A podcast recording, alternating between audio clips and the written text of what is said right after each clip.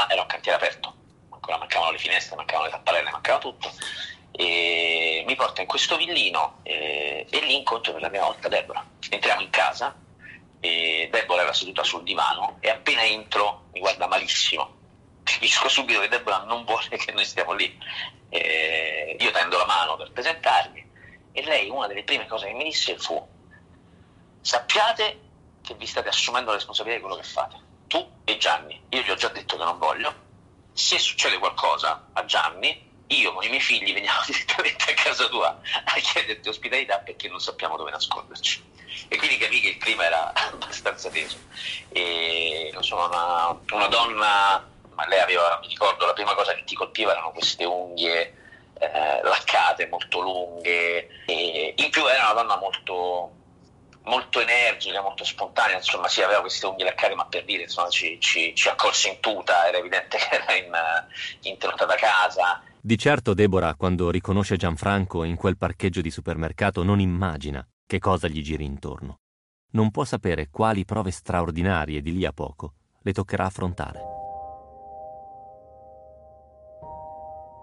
Fra lei e Gianni c'era un rapporto molto chiaro che non necessitava di parole, loro si guardavano e si capivano, si dicevano delle cose senza bisogno di parlarsi, quindi mentre eravamo lì ancora cercavamo di decidere dove fare l'intervista, cosa dire, cosa non dire, in 2 secondi loro si guardavano e si capivano, si vedeva che c'era un clima fra 2 persone che avevano imparato, fra l'altro nel tempo, a parlarsi senza parlare, a capirsi in pochi istanti.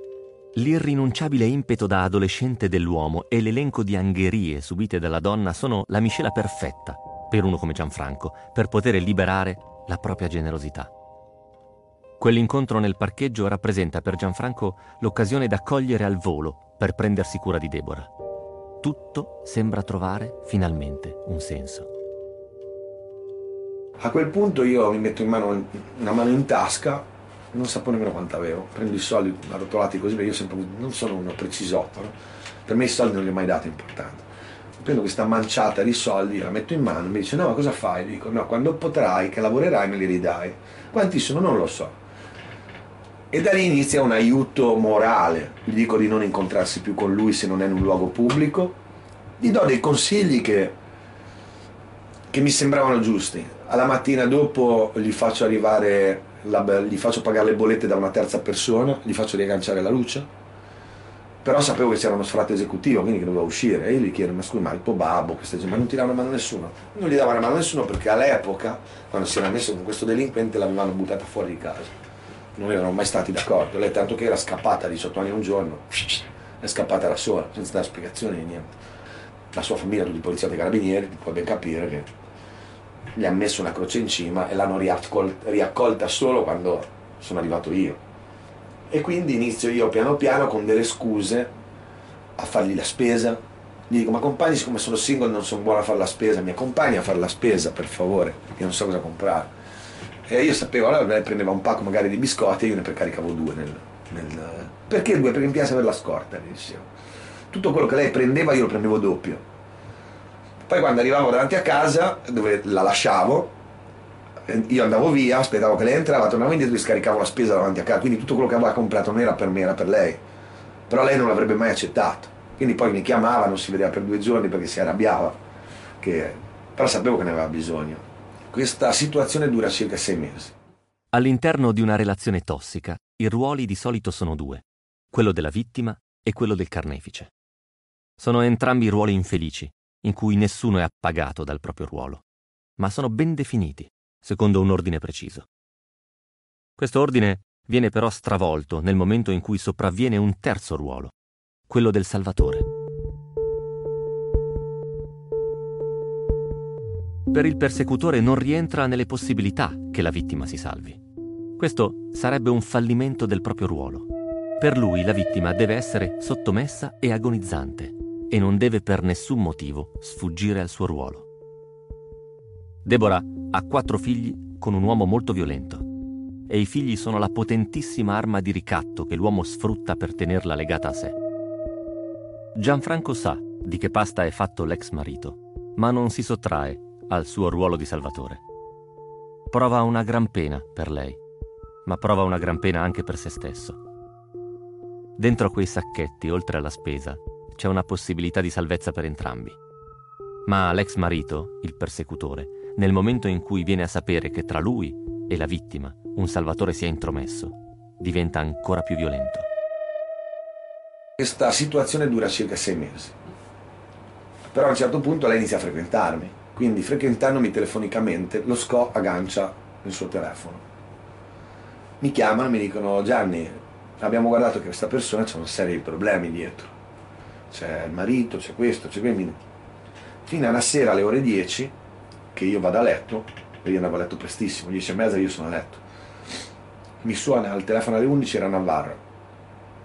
Mi dice: Gianni, tienti forte, ma ti devo dire una cosa che te la devo dire per forza. Che cosa c'è? Abbiamo intercettato una minaccia di morte da parte del marito nei confronti della Debora, e ora la Debora è in ospedale a Sarzana, ricoverata con le costole rotte.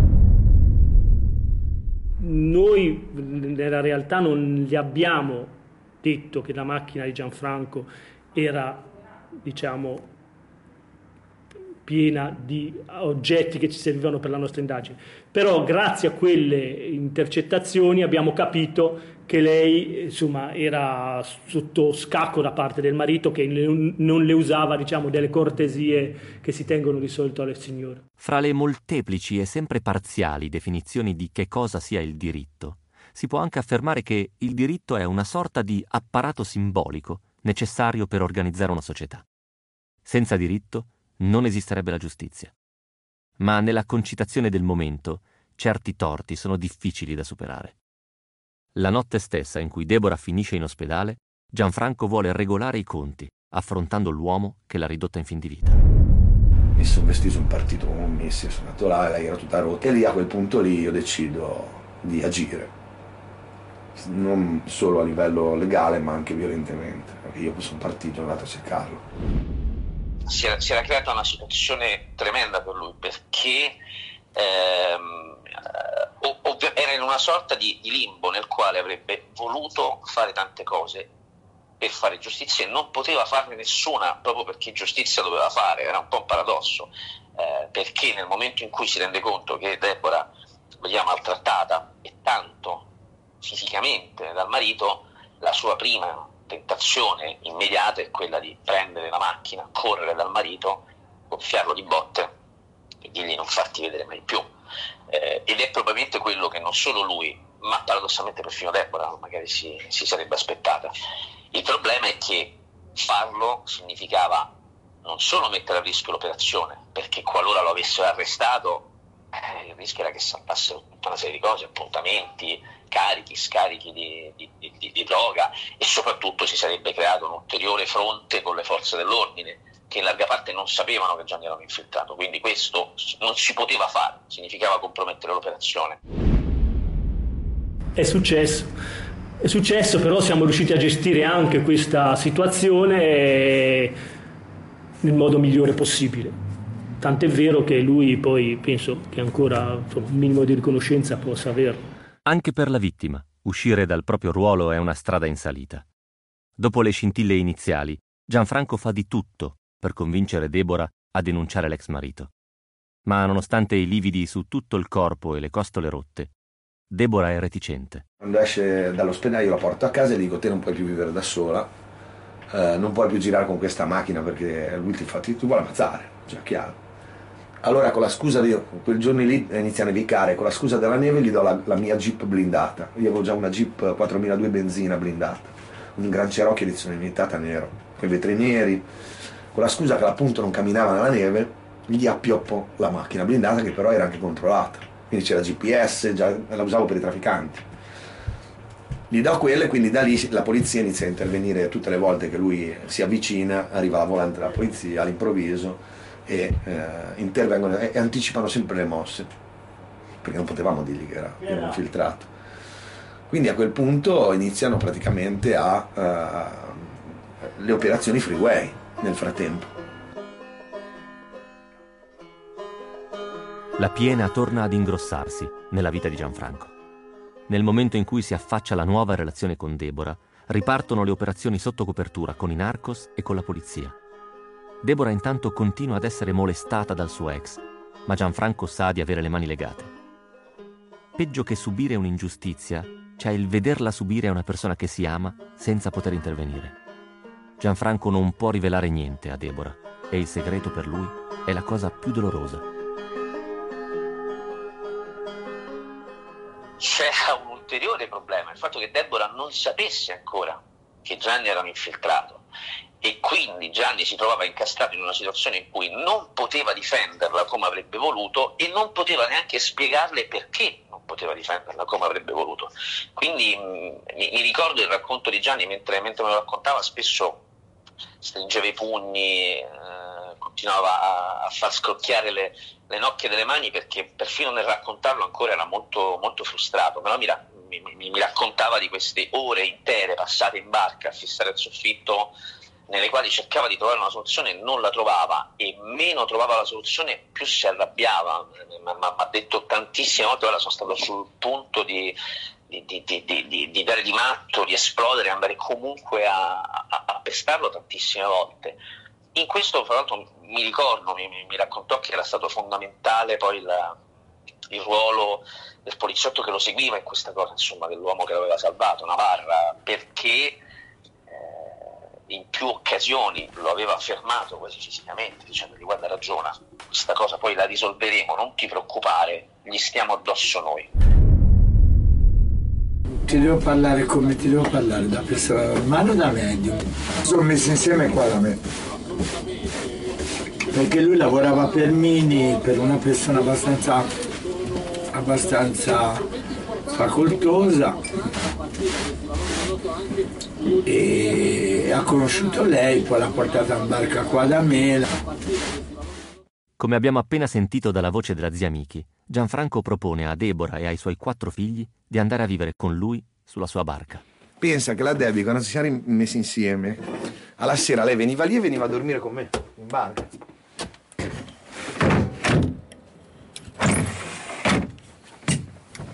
Io ci sono stato 1 anno e mezzo praticamente su una barca così. Chiaramente una barca così che c'era aria condizionata, che non c'era, cioè era una casa, una villa. Tutti gli impianti elettrici sono tutti nuovi di pacca. Questa era la cucina, dico era perché vedi che è tutta demolita, quindi per me è diventato un disgusto vederla, perché calcola che era una barca nuova. L'avevo tutta restaurata, avevo messo Alcantara, perché c'è tutto Alcantara dappertutto per la Denny. Questa era, doveva diventare, vedi che avevo iniziato già con tutte le mattonelle, mosaici, banconi in acciaio. Di qua addirittura ci avevo fatto una doccia con tutto il mosaico, va. Vedi tutti i mosaici nuovi. Guarda. Praticamente la stavamo restaurando per noi. Vedi tutti i pannelli nuovi di pacca, guarda, ancora gli impianti elettrici, vedi? Qui uguale, tutti i mosaici nuovi. Poi è successo quel che è successo. Ma non basta la convivenza perché la loro storia finisca su binari più tranquilli. Gianfranco vive nell'ansia di sapere Elías, il capo dei narcos spagnoli, a piede libero. Il sequestro della nave madre è stato un duro colpo, ma il boss non era sulla nave il giorno dell'assalto. Le manette non sono scattate. Le migliaia di ore di intercettazioni non bastano per incriminarlo. Per dargli il colpo di grazia ci vuole una prova schiacciante. È l'illegalità, agente provocatorio. Non puoi provocare un traffico. Se te lo provochi compi il reato. Loro invece mi hanno fatto provocare il reato. Perché? Perché non c'era altro modo. Come cazzo lo facevi disporgere questo qua dopo che hai perso 12.000 kg. Io ho chiamato Elia e gli ho detto: perché non facciamo questo per recuperare un po' di soldi, visto che io ho perso 200.000 euro di barca? Gli ho telefonato proprio pari pari. Gli ho detto: oh, mi hai fatto quasi prendere. Mi sono fatto 7 mesi là, mi hai dato i soldi, va bene, me li sono sputanati per la barca. Ora la barca non ce l'ho più, non posso andare a correre. Non so se te hai qualche merda in mezzo alla tua banda che dirà il mio nome e mi arrestano. Vogliamo fare qualcosa perché io devo vivere, se no come andiamo a finire qua? Andiamo a litigare di nuovo. Perché non facciamo un viaggetto più piccolo, qualcosa di sicuro, e recuperiamo 2 soldi, tutte e 2? Bravo Gianni, ci sto. È stata la sua rovina. È stata lì la sua rovina. Duccio Cerfogli, avvocato penalista, spiega il ruolo dell'agente provocatore. L'agente provocatore è colui il quale induce un soggetto a commettere un reato, soggetto che già aveva l'intenzione di farlo, ma lui probabilmente gli semplifica, gli agevola questo compito di commettere il reato. Questo agente provocatore, ad esempio, viene utilizzato perché facendo in modo che qualcuno commetta qualche reato più lieve si riesce normalmente a scoprire un'organizzazione che invece pone in essere reati di maggior spessore criminale e che quindi difficilmente, diversamente, si sarebbero potuti scoprire. È una figura che viene appunto utilizzata come chiave per accedere all'interno di un sistema criminale complesso e che consente agli inquirenti di scoprire i veri ruoli e le vere finalità di queste organizzazioni. Il fine giustifica i mezzi in un'operazione di polizia di queste dimensioni. L'agente provocatore è l'anello di congiunzione tra il crimine e la legalità. Gianfranco, proponendo a Elías un nuovo traffico, di fatto commette un reato, ma, come se ci fosse al di sopra un obiettivo più grande, non è passibile per quel reato. Questo lo sa Gianfranco, che agisce, e lo sa la polizia, che appronta il piano. Invece Debora, pur essendo giocoforza coinvolta, non sa nulla. Così, quando parte l'operazione Freeway, anche Debora è investita dalla piena. L'operazione Freeway sta a significare che, cazzo, la Debora, non sapendo niente, vedeva tutti questi miei movimenti, soldi nella barca. Io a un certo punto apro, mi arriva un pagamento e li stocco momentaneamente nella sala macchine della barca della finanza. Lei arriva una sera a cena da me, che la sera veniva a mangiare con me qua, e avevo lasciato il portello aperto perché avevo finito di fare le fotografie, i conti e prendere le matricole della polizia. Io subito vedo che gli cade l'occhio, io subito col piede al tiro il portello, lo chiudo, ma ormai lei aveva visto questi soldi, aveva visto un pacco di soldi, così. Lei mi dice, ma Gianni, ma mi devi dire qualcosa? No, non ti devo dire niente. Ma non mi dice ho visto, ma lo vedevo chiaramente negli occhi che lei aveva visto, iniziava un po' di timore, no? Vederli tutti insieme, credimi, è un'esperienza. La seconda volta vede un pezzo, era venuto a bordo a fare una prova su 1 chilo di cocaina, che mi ha spaccato con un martello. 1 chilo di cocaina, gli dà una martellata, si spezza, un pezzo di questo parte che si rompe cade in terra, cade in terra, ma sarà stati 5-6 grammi, ma per quella gente lì, ma così col piede l'ha buttata in sala macchine, cioè non era niente per loro. Su 1 chilo di cocaina dovevano fare solo le prove di qualità prima di pagarla. E io non ci faccio nemmeno caso, cazzo, lei invece ci ha fatto caso. In questa fase la prova più difficile per Gianfranco è la partita con Debora. Vorrebbe rivelarle la verità, per non avere segreti con la persona che ama e anche per avere un complice privilegiato, ma non può farlo. Mantenere il segreto è una forma di protezione nei confronti di lei, ma oltre ad obbligarlo a una straziante solitudine, mette anche a rischio la loro relazione nascente. Ma in questa storia tutto cambia all'improvviso.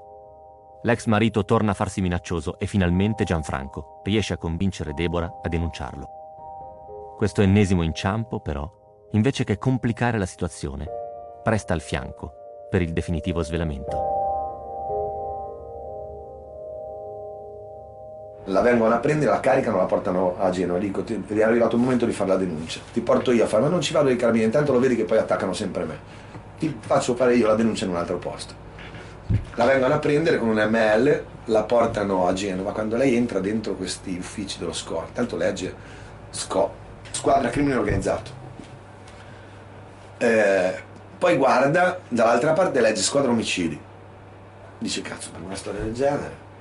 Com'è possibile? Viene giù Navarra, caso questore, direttamente. Ah, piacere, è un piacere mio. Lei è la famosa Debora. Famosa Debora. E lei guarda, girando gli occhi così, perché lei è una che sta più attenta di me. Vede in ogni stanza una fotografia dove c'è il ponte della nave, questo poliziotto messo così, con scritto Questura di Genova, maxi sequestro europeo, 12 tonnellate di cocaina.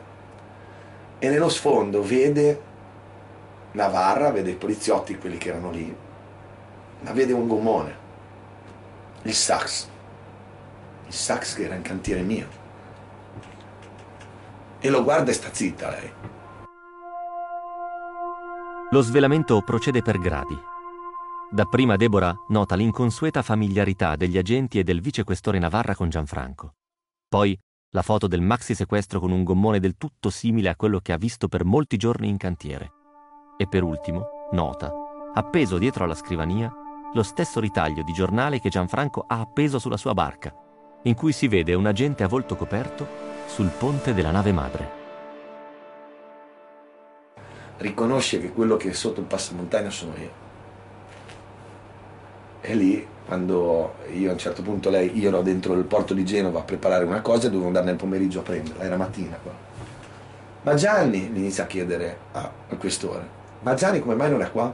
No, arriva oggi pomeriggio, intanto facciamo tutte le pratiche, gli fanno fare la denuncia, per benino, tutte le cose, a un certo punto arrivano alle 4 del pomeriggio così, arrivo io, per entrare dentro lo SCO c'è una porta blindata, perché entri nell'antimafia, no? Quindi non è che si possano uccidere tutti i poliziotti. Io arrivo col mio badge, lì, si apre la porta, entro, oh ragazzi ciao, non sapevo che era ancora lì lei. Io dico, oh Doc, com'è, cosa facciamo oggi? Il telefono satellitare dov'è?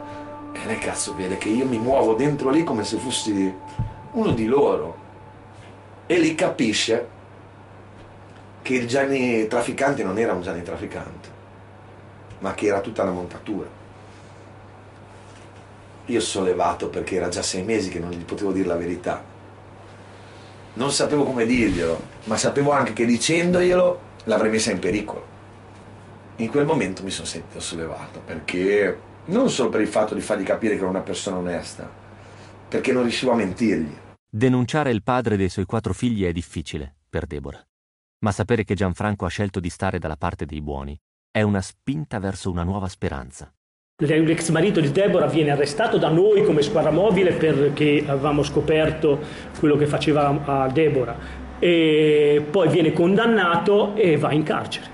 E se non ricordo male per quello che adesso è stalking, però ai tempi erano violenze domestiche, minacce, lesioni, c'era un po' di tutto.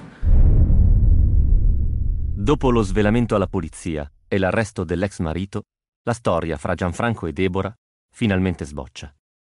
La loro è una grande storia d'amore, nata in mezzo alla piena e proseguita fra 1000 scossoni. Insieme hanno superato prove insopportabili e hanno fatto della loro spensieratezza una estrema risorsa per sopravvivere.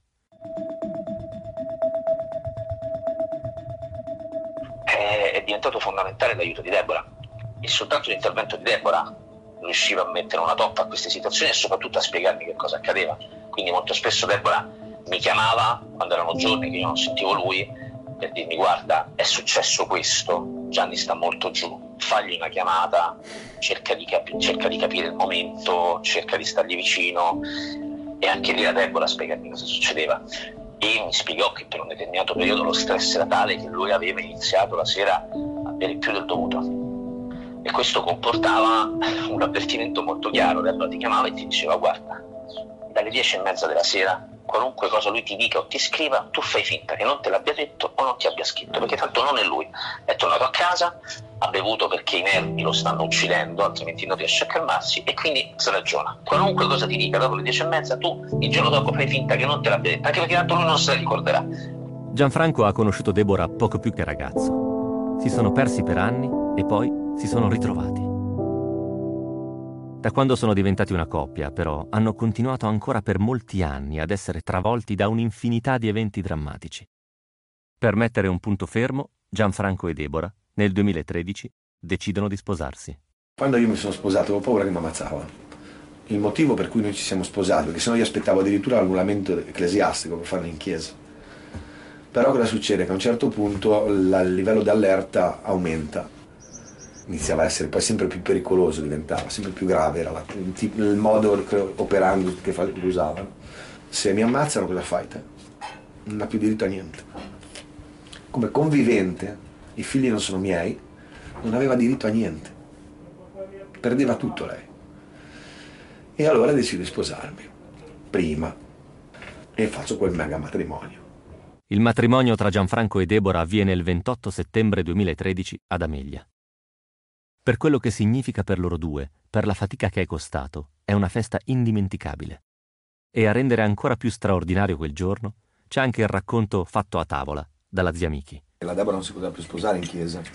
Per me è importantissimo il matrimonio, volevo quasi che mi sposasse di nascosto in chiesa, e così fu. Ci ha sposato uguale in chiesa, ci ha dato la benedizione per andarci a sposare in comune. Questo è un parroco che è bravissimo. Io vado tutti i lunedì in chiesa, perché a lunedì lì ci sono le messe di guarigione e di liberazione, quelle fatte con gli esorcisti. Che è riconosciuto dalla chiesa, che è un parroco esorcista, che tutti i lunedì fa questa messa e te puoi partecipare, e poi invece l'altro giorno lo fa, mi sembra giovedì a porte chiuse, mercoledì a porte chiuse, perché ci sono anche i carabinieri, un rituale di esorcismo, un rituale proprio, c'è la gente che si sente male dentro, che mamma mia, e ci sono queste persone. Però questo parroco è anche quello che mi ha benedetto anche a me per il matrimonio. Nemmeno la benedizione di un parroco esorcista è bastata ad attenuare la piena di Gianfranco e Debora. Ma il negativo di cosa sarebbe potuta essere la loro coppia in una situazione meno compromessa è impresso nella memoria di Federico Ruffo. Uno dei rari momenti in cui li ho visti così sereni, e quindi ho capito, forse potevano anche farcela, ho capito che c'era una possibilità. Non ricordo se fosse Pasqua o Pasquetta di quell'anno, quindi ci invitarono a raggiungerli ad Amelia e organizzarono questa grigliata in riva al fiume Magra, perché lì avevano il cantiere, e c'erano tutti, c'erano loro, c'erano tutti i loro amici, tutti i colleghi, e mi ricordo distintamente che loro avevano, per la prima volta, sarà stata la giornata di sole, sarà stato che per una volta le cose andavano in una maniera normale. Non c'era polizia, non c'erano problemi, non c'erano ministeri, non c'erano programmi di protezione dei testimoni, non c'erano preoccupazioni. Per la prima volta, per qualche ora, sono sembrati una coppia normale. Gianni faceva la grigliata, scherzava con gli amici, beveva, Debora gli stava dietro, si facevano i gavettoni. Quella volta, per la prima volta, invece, ci siamo dimenticati per qualche ora perché eravamo là. E loro due, per la prima volta, mi sono sembrati sereni. Mi ricordo questa immagine di loro due a un certo punto seduti, avevamo finito di mangiare e a un certo punto loro se ne stavano seduti da soli, erano rimasti soli, gli altri stavano giocando a pallone, si erano spostati e io da lontano li ho visti seduti da soli con Debora, l'ho abbracciato e si è messa con la testa sulla sua spalla. Io non li avevo mai visti così, loro non sono due persone da grandi slanci emotivi, da grandi dimostrazioni pubbliche di affetto. Per la prima volta l'ho vista appoggiare la testa sulla spalla di Gianni, e Gianni le ha cinto la spalla col braccio. È stata l'unica volta in tanti anni in cui li ho visti così. Quel giorno è stato uno dei rari giorni di ottimismo in tutta questa vicenda.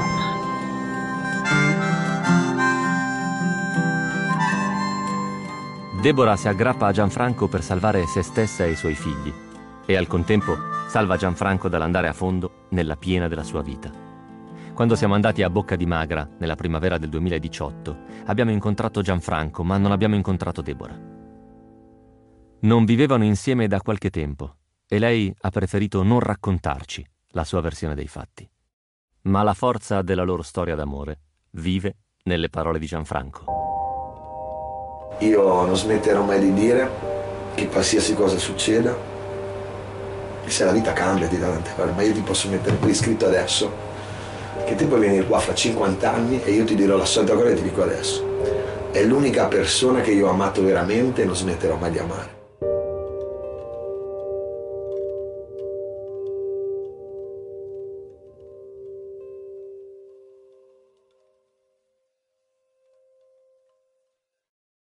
Ottavo episodio. Montecristo. Veniva caricato il carico in Venezuela, dentro un container, al bordo di una nave MSC, Nuria si chiamava la nave. A bordo uno dell'equipaggio, o due, arrivavano all'isola Montecristo, quindi facevano tutta la traversa con la nave normale con i container. Civitavecchia, scaricavano i container, ripartiva, Genova. Quando andava a transitare davanti all'isola di Montecristo a 12 miglia, in navigazione, uno dei marinai apriva il container, tirava fuori la borsa, ok? Io arrivavo con un gommone, un sax, con un 250 che avevo qua piccolino, 7 metri, mi appoggiavo alla poppa della nave in navigazione, accelero, quindi mi tengo spinto lì contro, la persona che è con me prende la borsa, la mette sul gommone, decelero, me ne vado via, vengo a casa. Arrivo qua, tiriamo a terra la barca, scarichi la valigia, la metti su un furgone a noleggio, parte per la consegna. Nessun rischio, 2 ore di lavoro, 4 milioni di euro.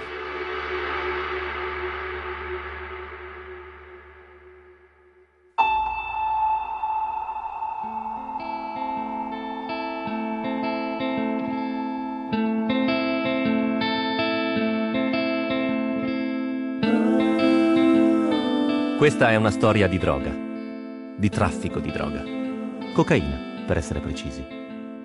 I protagonisti sono i produttori, i distributori e le polizie di 3 nazioni. Eppure questa non è solo una storia di narcotraffico. Questa è la storia di una piena, un'onda di piena lenta e inesorabile che arriva imprevista e sale, fino a travolgere la vita di un giovane uomo e delle persone che gli sono vicine. È la storia di Gianfranco Franciosi e di come la vita possa trasformarsi in una lotta per non andare a fondo. Io sono Matteo Caccia e questa è La Piena.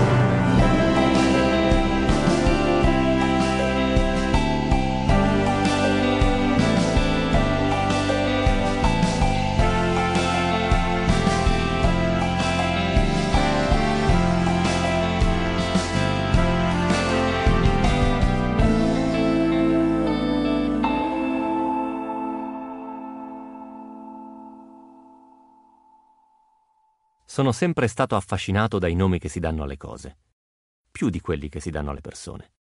Si dà un nome a tutto oggi, alle perturbazioni, alle strade, alle malattie. Non c'è niente che non abbia un nome.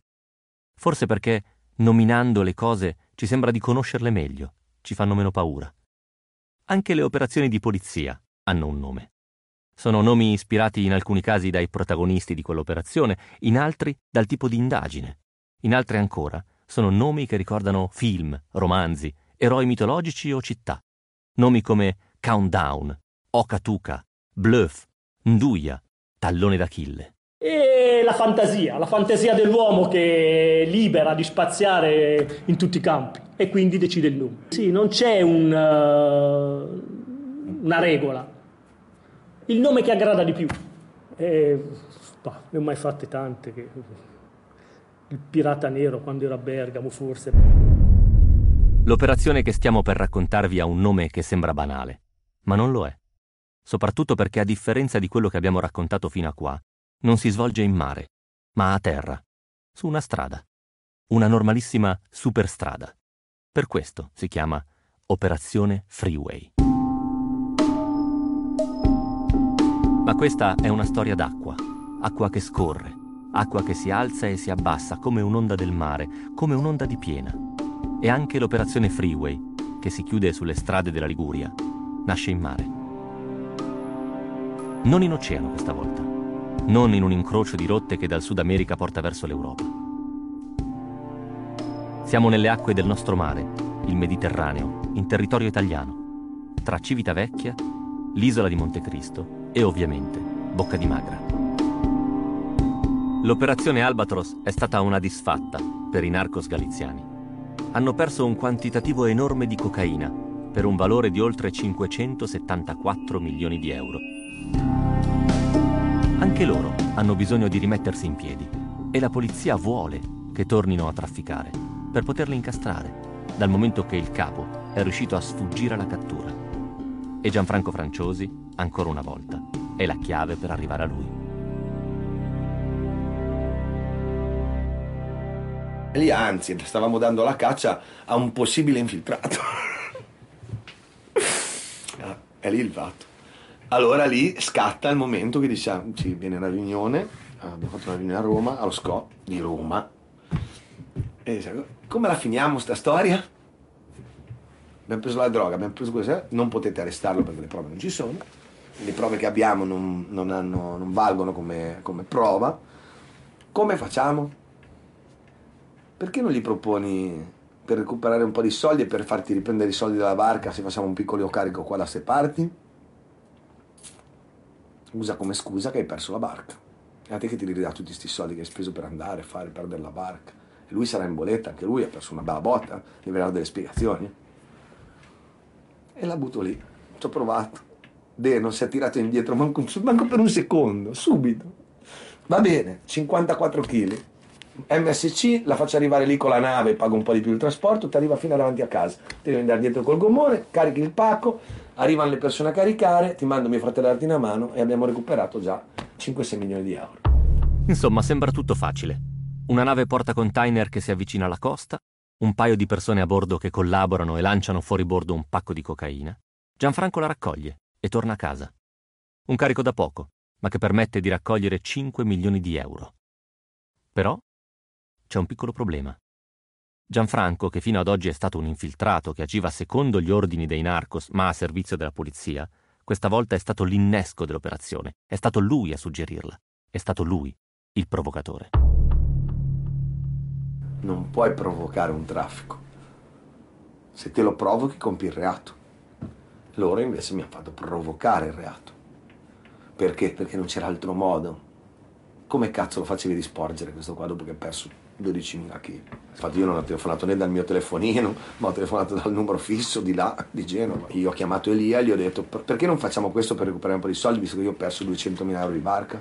Gli ho detto, oh, mi hai fatto quasi prendere. Mi sono fatto 7 mesi là, mi hai dato i soldi, va bene, me li sono sputanati per la barca. Ora la barca non ce l'ho più. Non so se te hai qualche merda in mezzo alla tua banda che dirà il mio nome ma restano. Vogliamo fare qualcosa perché io devo vivere, se no... Come andiamo a finire qua? Andiamo a litigare di nuovo. Perché non facciamo un viaggetto più piccolo, qualche cosa di sicuro, e recuperiamo 2 soldi, tutte e due? Bravo Gianni, ci sto. È stata la sua rovina. È stata lì la sua rovina. La giurisprudenza traccia questa differenza tra le due attività che Gianfranco ha svolto fino a qui per la polizia, quella di agente infiltrato e ora di agente provocatore. L'agente infiltrato è qualificabile alla stregua di colui che, essendo inserito organicamente nelle forze di polizia o collaborando formalmente con esse, pone, nell'ambito di un'attività investigativa ufficiale, una condotta di mera osservazione e o di mantenimento. L'agente provocatore, invece, è colui che, anche pur trovandosi nelle stesse condizioni oggettive e soggettive che legittimano e rendono penalmente lecite l'attività dell'agente infiltrato, a differenza di quest'ultimo, pone in essere una condotta da qualificare quale attiva, ossia di induzione, ideazione ed esecuzione di uno o più fatti penalmente illeciti che senza l'intervento del provocatore non si sarebbero estrinsecati nella realtà.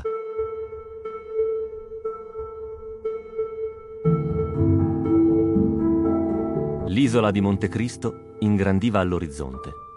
Edmond divorava con gli occhi quella massa di scogli che assumeva tutti i colori crepuscolari, dal rosa acceso al blu scuro. Di tanto in tanto gli salivano al viso vampate ardenti, la fronte si arrossava, una nube purpurea gli passava davanti agli occhi. Questo è un passaggio de Il Conte di Montecristo di Alexandre Dumas, che racconta l'arrivo sull'isola di Montecristo del protagonista di quel colossale romanzo. Oggi quell'isola è una sorta di paradiso, custodito dal corpo forestale e da una coppia di guardiani che ci vive stabilmente in totale solitudine. Si trova a metà tra la costa toscana e la Corsica e dal 1971 è diventata riserva integrale dello Stato. Non ci si può mettere piede, le barche non ci possono attraccare e devono navigare a debita distanza. Ma quello scoglio in mezzo al mare a forma di piramide è un riferimento ideale per 2 barche che si vogliono incontrare per scambiarsi un pacco al riparo dagli sguardi. Anzi, non un pacco, ma 2. 2 borse, per la precisione. Nessuno vede quello che accade sotto la murata di quella nave cargo al largo dell'isola di Montecristo. Ma a distanza di tempo a Gianfranco verrà chiesto di rifarlo, in quell'operazione che si chiama incidente probatorio, in cui magistrati e avvocati escono dall'aula di un tribunale per verificare in maniera concreta se quello che i testimoni di un processo stanno raccontando è effettivamente possibile che accada nella realtà. Gianfranco ci racconta come ha ricostruito esattamente nell'incidente probatorio quello che era accaduto quel giorno al centro del Mediterraneo. E come molte delle cose che accadono in mezzo al mare, spesso sono pericolose. È pericolosissima, per quello quando abbiamo fatto l'incidente probatorio il magistrato non è voluto salire, ma gli avvocati dei napoletani, dei due marinai, accusavano proprio il fatto: no, non è vera questa storia perché non è possibile riuscire a fare questo da perizie tecniche. Benissimo, il giudice Panichi ha detto: ah sì? Chiediamo l'incidente probatorio. Cosa significa incidente probatorio? Che devi salire a bordo, gli avvocati che hanno contestato il problema, il magistrato e il giudice sta sulla nave, così a guardarli, e devi rifare la scena. Quello è l'incidente probatorio e abbiamo fatto quello. Presente una nave, sposta migliaia e migliaia di metri cubi d'acqua, mentre che navi. Immagina che tutti pensano alle navi vanno piano. La porta container va a 30 nodi circa di velocità di crociera. Significa che posteriormente fa un'onda circa di 12 metri.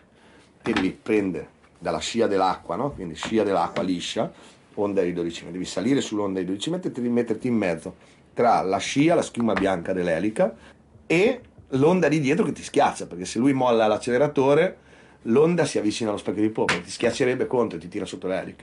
Quindi la cosa difficile era proprio quella.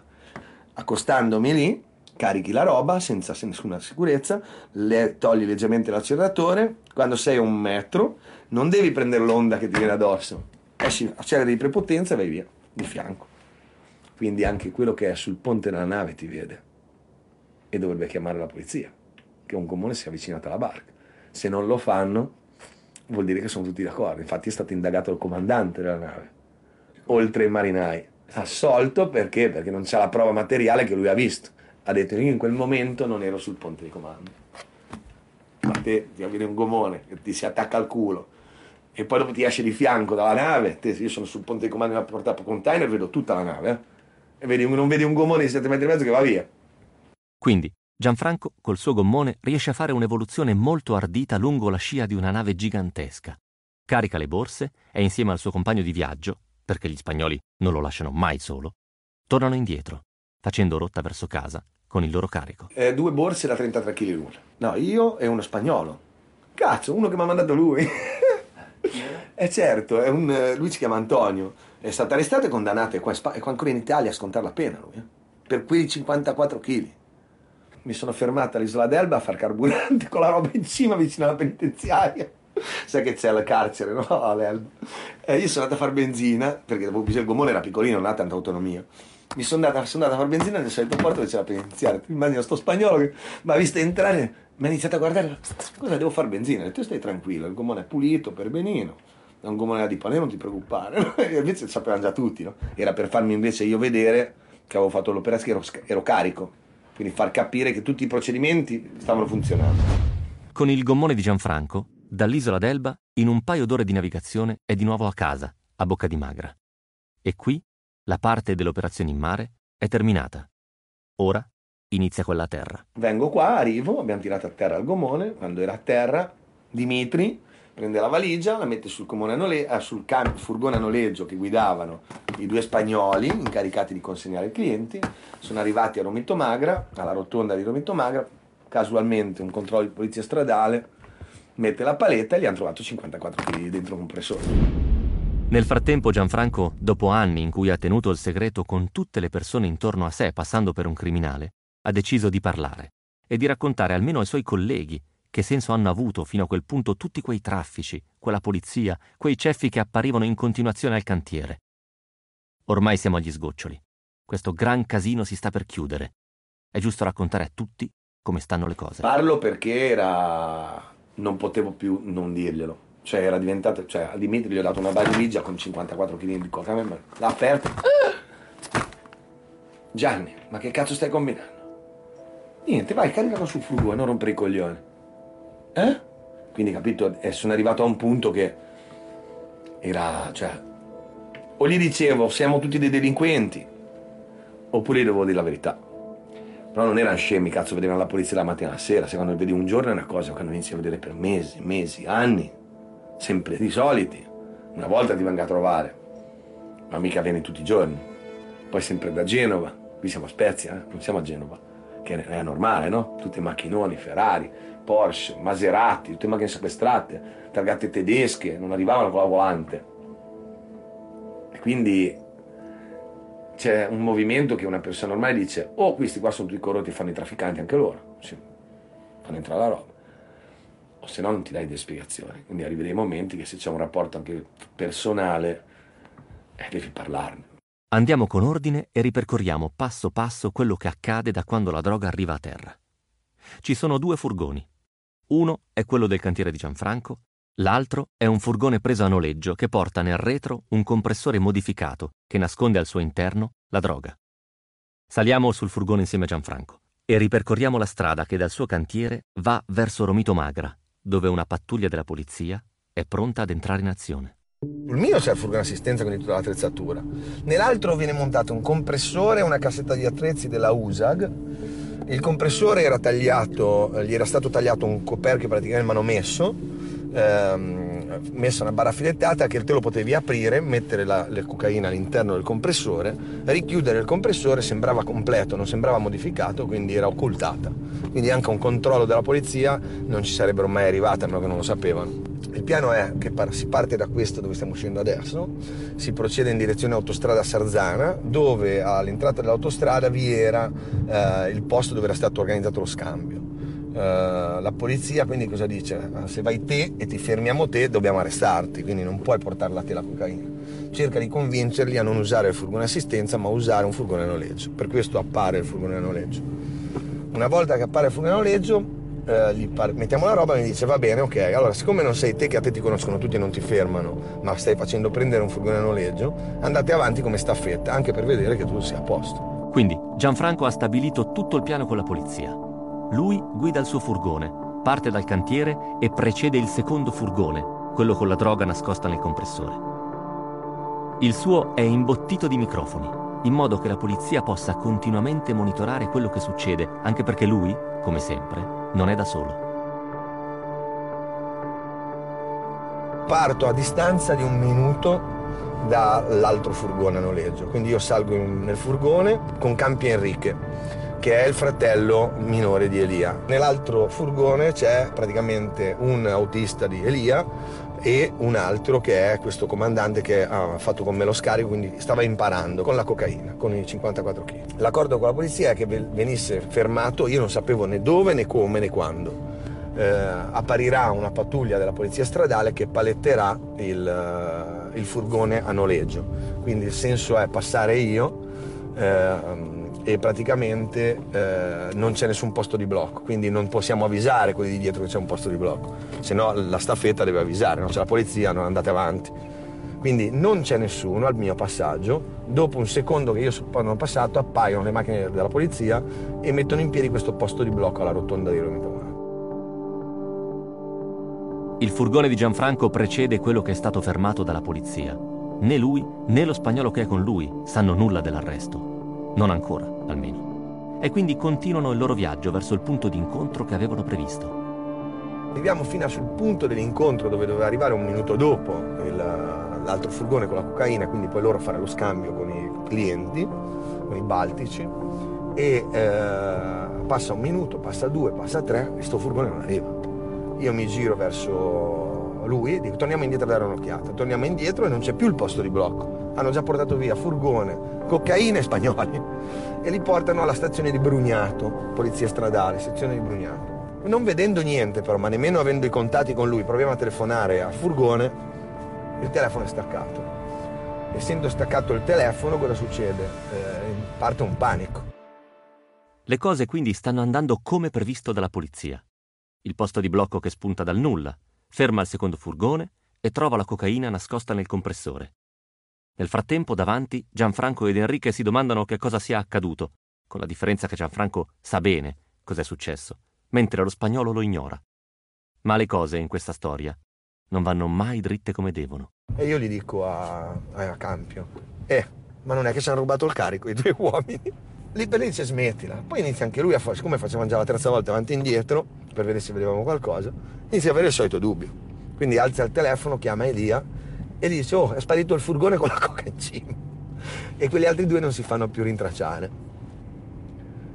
E lì a quel punto lì scoppia il panico e dice quell'altro Elia guardate, sono riusciti a trovarlo e dopodiché venite alla stazione perché se quegli altri sono scappati è inutile che state lì a rischiare la vita, no? In quel momento mi suona il telefono perché quello è stato un caso che non doveva accadere. Suona il telefono e era una certa Marzia, un'amica di famiglia. Questa Marzia cosa fa? Vede il mio furgone avanti e indietro, quindi mi aveva incrociato mentre io ero davanti al furgone a noleggio. E subito dopo, siccome per la gente del posto io ero un trafficante, vede questo posto di blocco grosso con tutte le pistole puntate a queste due persone e immagina lei che è successo qualcosa, che ci sono di mezzo, perché mi aveva visto proprio attaccato. E il solito furgone l'aveva visto il giorno prima davanti a casa mia, quello a noleggio. Quindi dice, cazzo, stavano facendo un traffico e l'han beccati. Quindi avvisa la Debora che è successo qualcosa che non va. Però quando mi chiamano, io nel furgone assistenza, avevo viva voce, questo annuncio di questo posto di blocco del furgone a noleggio, fa sì che mette in agitazione, purché lui non capiva bene l'italiano, lo capisce polizia. Quindi capisce che c'è stato qualche problema e lo riferisce a Elia. Elia ordina di andare a una stazione più vicina in Toscana e di prendere un treno per Napoli. No, io credo che sia sempre, purtroppo, che sia sempre considerato un personaggio borderline. Nei posti piccoli, come sai benissimo, sanno benissimo tutti, le dicerie o comunque i marchi è praticamente impossibile togliersi. Lui è Alessandro Grasso Peroni, giornalista del secolo XIX, a cui in tutto questo caos abbiamo chiesto che cosa ne pensasse la comunità, il paese, la gente di Amelia e Bocca di Magra di Gianfranco. La sua risposta ci fa capire ancor di più la difficoltà di Gianfranco di operare al confine tra la legalità e l'illegalità. Ma torniamo su quel furgone, con lui e lo spagnolo. La tensione sale, perché l'ordine che arriva dalla Galizia è quello di partire subito in treno verso Napoli. Ma Gianfranco non vede l'ora di chiudere questa storia. Per lui questa operazione è l'atto finale e liberatorio e ovviamente su quel treno si guarda bene dal salire. Già lì io inizio a dirgli che io non sarei andato da nessuna parte, perché mi sarebbe successo come in Francia, di essere abbandonato, che se dovevo essere arrestato volevo essere arrestato qua. E lui invece gli dice di impormi, di obbligarmi a salire su quel treno, anche perché se usciva poi che c'era stato qualche cosa che non andava di informazione o cose del genere, mi aveva già tra le mani. Lo porta alla stazione, riesco in mala maniera, offendendolo, anche esponendomi con la vita, perché io c'è stato un momento che gli ho detto, se mi tocchi io ti ammazzo, cioè, io di qua non mi muovo. Ma sempre pensando, queste parole che dicevo non le dicevo come un delinquente, le dicevo come uno che sa che c'è a fianco 7-8 poliziotti che se succede qualcosa intervengono. E io lo lascio, parto e inizio a parlare col microfono come normalmente facevamo da accordi. Da Il secolo XIX del 20 marzo 2011. La Spezia. La polizia stradale della Spezia, in collaborazione con la sottosezione di Brugnato, ha scoperto e sequestrato un carico di 55 kg di cocaina pura. La droga era occultata all'interno di un macchinario trasportato con un furgone. 2 ragazzi spagnoli sono stati arrestati. Il sequestro è avvenuto ieri sera in località Romito, provincia di La Spezia, e il controvalore dello stupefacente è stato stimato in circa 4 milioni di euro. Ci facevano segno con le mani di essere muratori, di dover verniciare, ma sul furgone avevano un compressore senza nemmeno più le saldature e chiavi inglesi mai usate. Gli è andata male. Di ispezioni nei cantieri edili ne abbiamo fatte tante, siamo pratici. Non ci siamo caduti.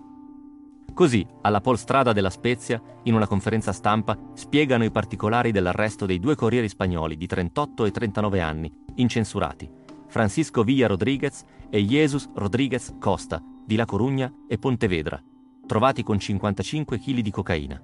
I panetti di droga erano nascosti nel macchinario.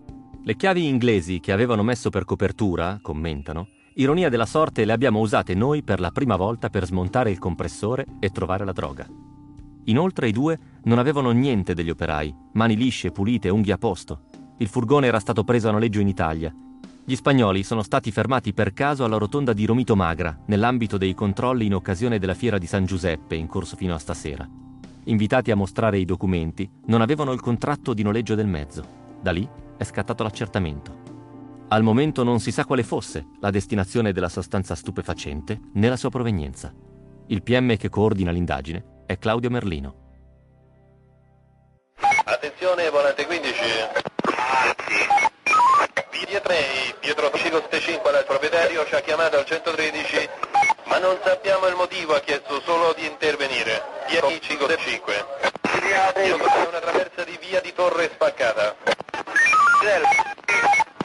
problema, avvicino a Viaini. Questo è un grande momento per Gianfranco.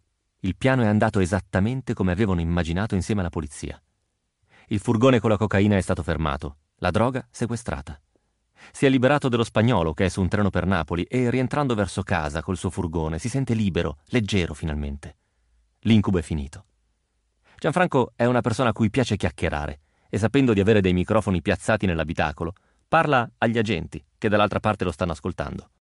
Oh ragazzi, meno male che non sono riuscito a non salire, meno male che non sei in casa e mi strappava la testa, visto che faccia che aveva. E normalmente però mi arrivava sempre dei segnali, no? O il beep del microfono che c'è interno, oppure mi suonava il telefono.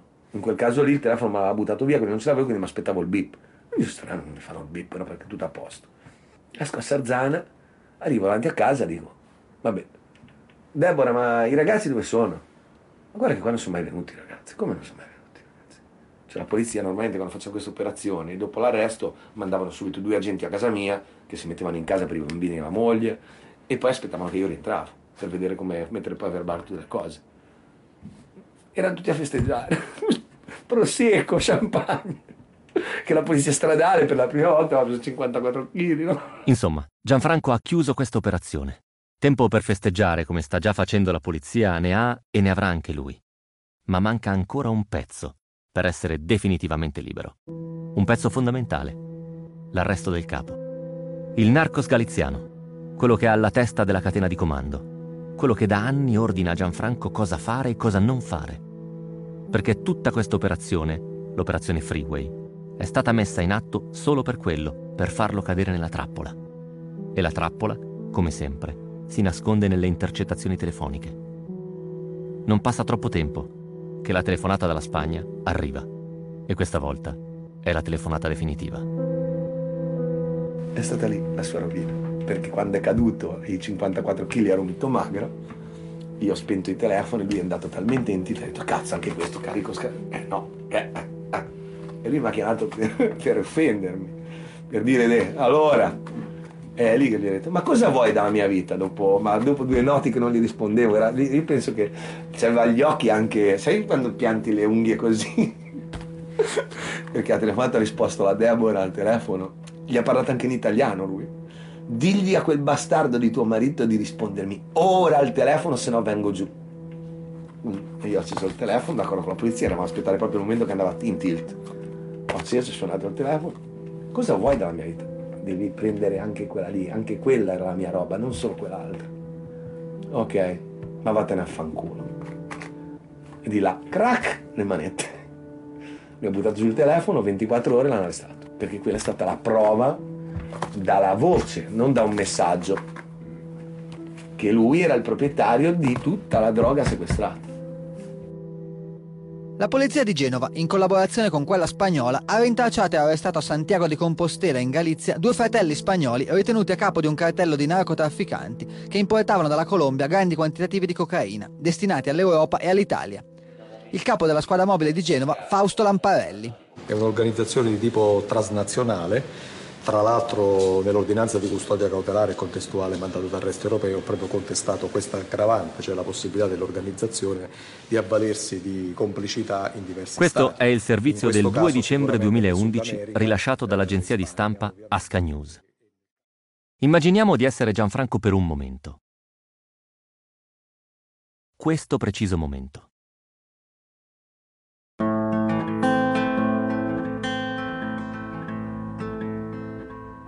La nostra vita ha riacquisito una leggerezza che non aveva da anni.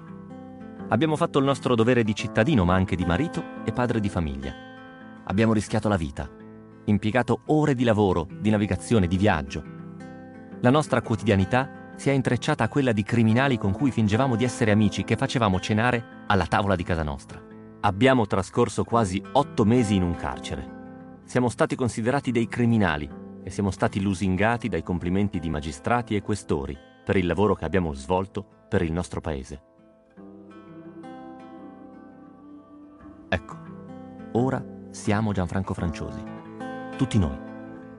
Torniamo a casa, festeggiamo con la nostra famiglia, con gli amici. Poi il giorno dopo ci svegliamo, torniamo al lavoro, cercando di rimettere sui binari una vita che sembrava ormai avere preso quella solo di altri. Le giornate tornano ad essere quasi normali. I bambini a scuola, il lavoro in cantiere, il tempo libero con nostra moglie. E poi? E poi, come spesso è accaduto in questa storia, una storia in cui l'acqua non si ferma mai, sale e scende come un fiume di macciose oscuro, poi arriva una telefonata. Siamo con Gianfranco, siamo ad Amelia. Siamo a Amelia, in via Caffaggio, e arriva la telefonata dalla prefettura di La Spezia e mi dice: Franciosi è finita adesso il comitato di sicurezza e le dobbiamo notificare un documento che glielo notificherà il NOP. E gli dico: che chi è? Scusi? Nucleo Operativo Protezione NOP Liguria. E per quale motivo? Pensavo che era tipo una sorta di vigilanza, una scorta che ti davano. Ho detto magari per sicurezza. Arrivò questo vecchietto insieme a un altro signore, lui stava per andare in pensione, con un altro poliziotto più giovane, e mi dicono: Franciosi ha preparato le sue cose. Dico: scusi, non ho capito bene. Guardi, le dobbiamo notificare questo e lei deve venire con noi. Dico: in che senso deve venire con voi? Se lei viene con noi, poi in questi giorni faremo anche qualcosa per la sua famiglia e così verranno anche loro. Cioè io dovrei venire con voi e lasciar loro qua. La risposta ce l'hai già da sola, li ho buttati fuori di casa, non gli ho firmato nemmeno il foglio. Dopo